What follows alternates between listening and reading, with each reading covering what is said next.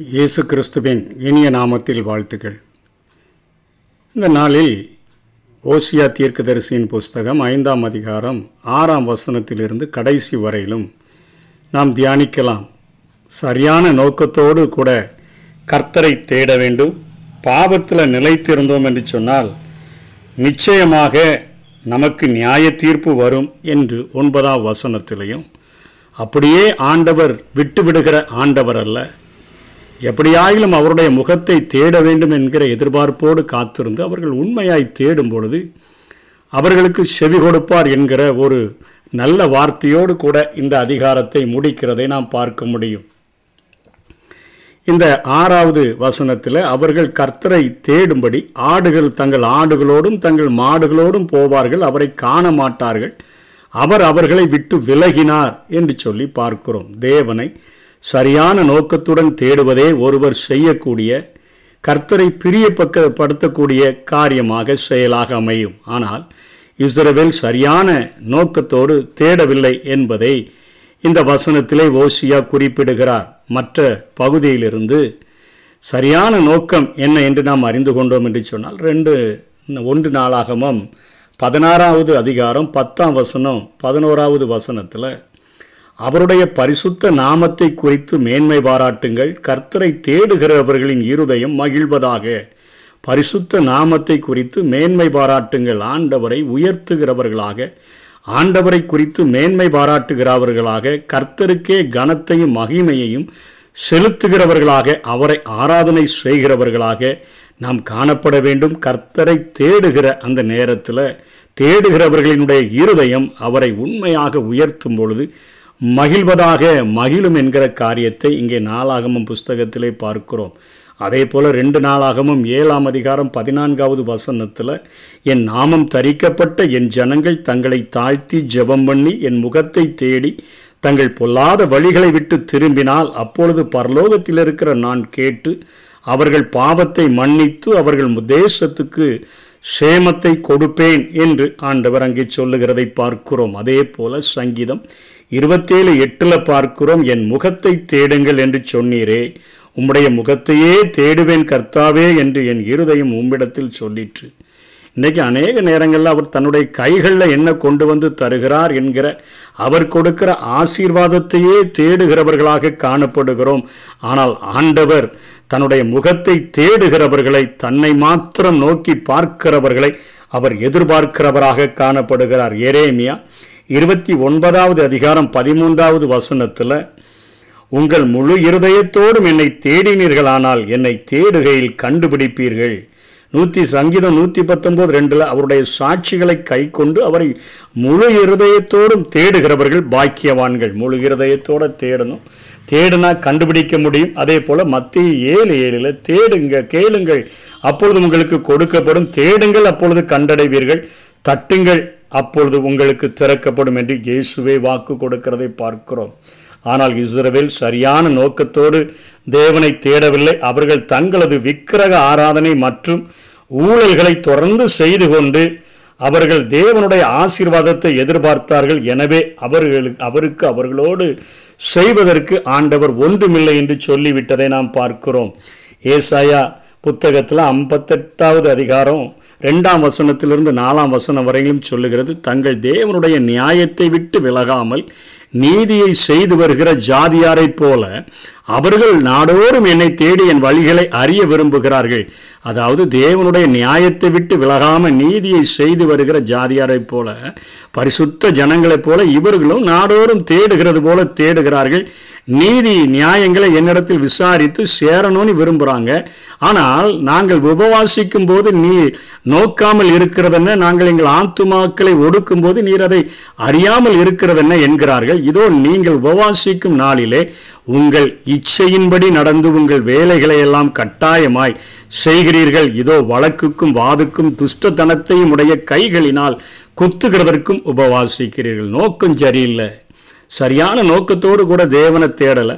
இச்சைகளின்படி நடந்து வேலைகளையெல்லாம் கட்டாயமாக செய்து வழக்கு வாது துஷ்டத்தனம் கைகளினால் குத்துகிறது இப்படிப்பட்ட அநியாயமான காரியங்களை வைத்து கொண்டு ஆண்டவரை தேடணும்னு சொன்னால் நீங்கள் உங்கள் கூக்குரலை உயரத்திலே கேட்க பண்ணும்படியா இந்நாளில் உபவாசிக்கிறது போல உபவாசிக்காதிருங்கள் என்று சொல்லி இங்கே ஏசாயா ஐம்பத்தி எட்டாவது அதிகாரத்தில் ஆண்டவர் சொல்லுகிறார். உங்களுடைய நோக்கம் சரியில்லை. எல்லாம் கொண்டு வாரீங்க. ஆடுகளை கொண்டு வாரீங்க மாடுகளை கொண்டு வாரீங்க காணிக்கைகளை கொண்டு வாரீங்க காணிக்கைகளை படைக்கிறீங்க. இன்னைக்கு எல்லாரும் அப்படிதான் நினைக்கிறாங்க. நிறைய காணிக்கை ஆண்டவருக்கு கொடுத்துட்டான்னா நம்ம சரியான நோக்கத்தோடு கூட அவரை தேடுகிறோம் என்று நினைக்கிறார்கள். ஆனால் தேவன் நம்மிடத்தில் எதிர்பார்க்கிற காரியம் பரிசுத்தம் ஒன்று மாத்திரம். பரிசுத்தத்தை மாத்திரம் ஆண்டவர் எதிர்பார்க்கிறார். பரிசுத்தம் பண்ணுகிற தேவன். நான் பரிசுத்தராய் இருக்கிறது போல நீங்களும் பரிசுத்தராய் இருங்கள் என்று சொல்லி ஆண்டவர் சொல்லுகிறார். ஆகவே பரிசுத்தத்தோடு கூட அவரை தேட வேண்டும்.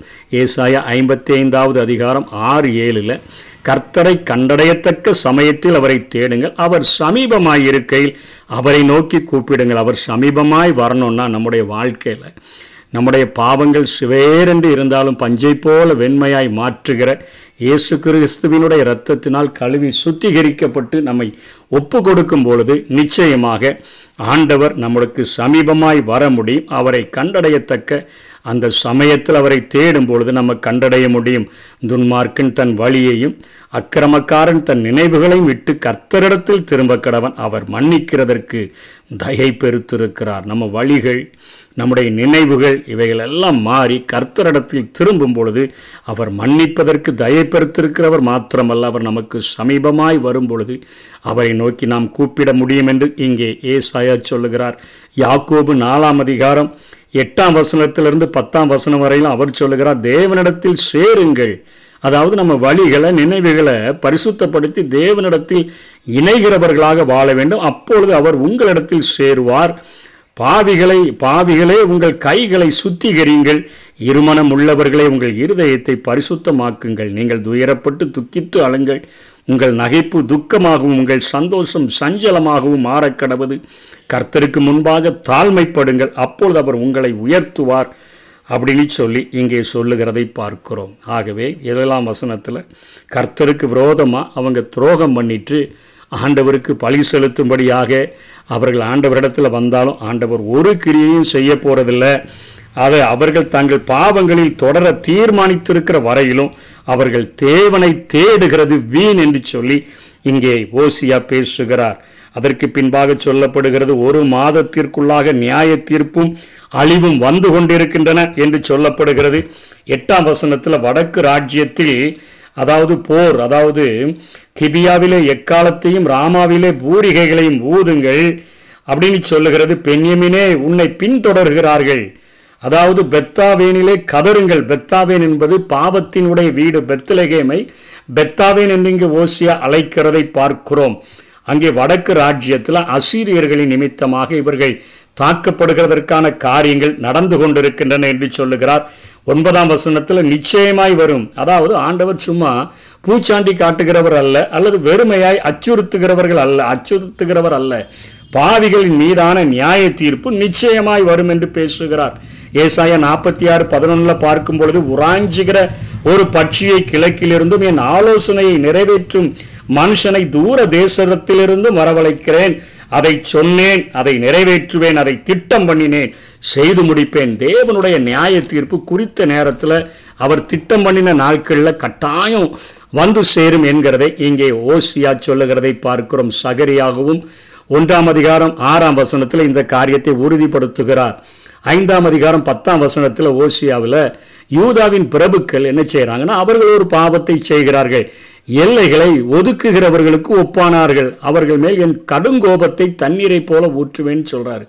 அதாவது வெளிப்படையாக தெற்கு ராஜ்யமானது யூதாவானது இஸ்ரவேலின் எல்லையின் ஒரு பகுதியை எடுத்துக்கொண்டது. இவர்கள் அசிரியர்களை தங்களுக்கு ஆதரவாக கூட்டிக் கொண்டு இஸ்ரவேலரோடு கூட யுத்தம் பண்ணுகிற அந்த காரியத்தின் நிமித்தமாக எல்லைகளை எடுத்துக்கொண்டார்கள் எல்லை கற்களை நகர்த்துவதை வேதாகமும் தடை செய்கிறது. சகோதரனுடைய காரியத்தில் அப்படிப்பட்ட துரோகத்தை செய்யக்கூடாது என்று சொல்லி வேதம் பேசுகிற பாகமம் பத்தொன்பது பதினாலில் உன் தேவனாகிய கர்த்தர் உனக்கு சுதந்திரமாய் கொடுக்கும் தேசத்தில் உன் கைவசமாய் இருக்கும் காணியாட்சியிலே முன்னோர்கள் குறித்து இருக்கிற பிறனுடைய எல்லையை ஒற்றி போடாயாக ரெண்டு கல்லை தள்ளி போட்டுட்டு அந்த இடத்த சுதந்திரிச்சுக்கோன்னு நினைக்காத. நீதிமொழிகள் இருபத்தி ரெண்டு இருபத்தெட்டில் உன் பிதாக்கள் நாட்டின பூர்வ எல்லைக்குறியை மாற்றாதே என்று வேதம் எச்சரிக்கிறது. யூத தலைவர்கள் தேவனுடைய கட்டளையை மீறினதற்காக தண்டனையை அவர்கள் பெற்றுத்தான் ஆக வேண்டும் என்று சொல்லி இங்கே ஆண்டவர் பேசுகிறார். பனிரெண்டாம் வசனத்தில் நான் எப்ராஹிமுக்கு அதாவது வடக்கு இஸ்ரேவேலுக்கு பொட்டெரிப்பை போலவும் யூதாவின் வீட்டுக்கு உழுப்பை போலவும் இருப்பேன். பொட்டெரிப்பு உழுப்பு என்பது அடுத்த வசனத்தில் எப்ராஹிமுக்கு நோயையும் அங்கே யூதாவுக்கு காயத்தையும் நான் ஏற்படுத்துவேன். அதை கண்டபோது அவர்கள் அசீரியர்களிடம் சென்று யாரே ராஜாவின் இடத்துல சென்று ஆள் அனுப்புவாங்க. யாரே ராஜா என்பது கொடூர அரசனை குறிக்கிறது. உங்களை குணமாக்கவும் உங்களில் உள்ள காயத்தை ஆற்றவும் அவனால் கூடாமற் போயிட்டு என கர்த்தரே எதிர்த்து நிற்கும் பொழுது அதாவது கர்த்தர் நம்முடைய பட்சத்தில் இருக்கும்போது நமக்கு விரோதியாக இருப்பவன் யார்? கர்த்தர் நமக்கு விரோதியாக இருக்கும்போது யார் நமக்கு பட்சத்தில் வந்து உதவி செய்ய முடியும் என்கிற காரியத்தில் ரெண்டுமே எதிரிப்படைகளினால் தோற்கடிக்கப்பட்டு காயப்பட்ட ஒரு உடலை போல இருக்கிறது. தேவன் இஸ்ரவேலுக்கு எதிராக இருந்ததினால் அசிரியர்களுக்கு உதவி செய்ய முடியவில்லை என்று பதினான்காவது வசனத்தில் பார்க்கிறோம். பதினைந்தாம் வசனத்தில் தேடும் வரை அவர்கள் அவர்களை என்றென்றைக்கும் விட்டுவிட மாட்டார். ஆனால் உண்மையான மனம் திரும்புதலுக்காக ஆண்டவர் காத்திருக்கிறவராக இருக்கிறார். ஏசாயா ஐம்பத்தி நாலு ஏழுல காலம் வரும்பொழுது சரியான விதத்தில் தேவனை தேடுவார்கள் என்கிற காரியம் சொல்லப்படுகிறது. இமைப்பொழுது உன்னை கைவிட்டேன் ஆனாலும் உருக்கமான இரக்கங்களால் உன்னை சேர்த்து கொள்வேன் என்று ஏசாயா ஐம்பத்தி நாலு ஏழிலும் ரோமர் பதினோராம் அதிகாரம் பதினோராம் வசனம் இருபத்தஞ்சு இருபத்தாறு இருபத்தி இப்படி இருக்க விழுந்து போகும் படிக்கா இடனிரா இடறினார்கள் என்று கேட்கிறேன் அப்படி அல்லவே அவர்களுக்குள்ளே வைராக்கியத்தை எழுப்பத்தக்கதாக அவர்களுடைய தவறுதல்களினாலே புறஜாதிகளுக்கு ரட்சிப்பு வந்தது. ஒரு ரகசியத்தை நான் இப்போ அறிவிக்கிறேன். புறஜாதிகளுடைய நிறைவு உண்டாகும் வரைக்கும் இஸ்ரவேலிலே ஒரு பங்கு கடினமுள்ள மனது உண்டாயிருக்கும் என்று இங்கே பவுல் பேசுகிறார். இந்த பிரகாரம் இர- இஸ்ரவேல் எல்லாரும் ரட்சிக்கப்படுவார்கள். மீட்கிறவர் சியோனிலிருந்து வந்து அவபக்தியை யாக்கோப்பை விட்டு விலக்குவார் என்றும் நான் அவர்களுடைய பாவங்களை நீக்கும் பொழுது இதுவே நான் அவர்களுடனே செய்யும் உடன்படிக்கை என்றும் எழுதியிருக்கிறது. தேடுகிற வரையிலும் உண்மையாய் தேடுகிற வரையிலும் ஆண்டவர் அவர்களுக்கு உதவி செய்ய முடியாது. ஆனால் அவர்கள் உண்மையாக தேடுவார்கள் என்கிற காரியத்தை உறுதிமொழியோடு கூட இந்த அதிகாரத்தை முடிக்கிறார். இமைப்பொழுது உன்னை கைவிட்டேன்.